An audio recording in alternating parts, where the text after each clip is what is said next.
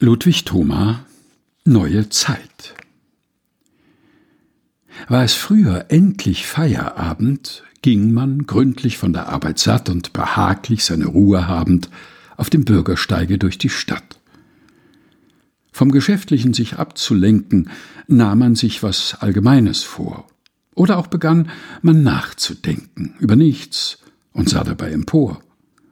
Frei im Äther ließ der Blick sich schweifen, Nirgends stieß er auf ein Hindernis, wenn nicht etwa im Vorüberstreifen eine Schwalbe hoch herunterschiss. Aber jetzt, wo eben der Propeller durch die Abendwolke wütend saust, geht man ängstlich und aus Vorsicht schneller, weil es einen unwillkürlich graust. Aus der Welt entfloh uns das Behagen. Das Idyll ist im Benzin ertränkt.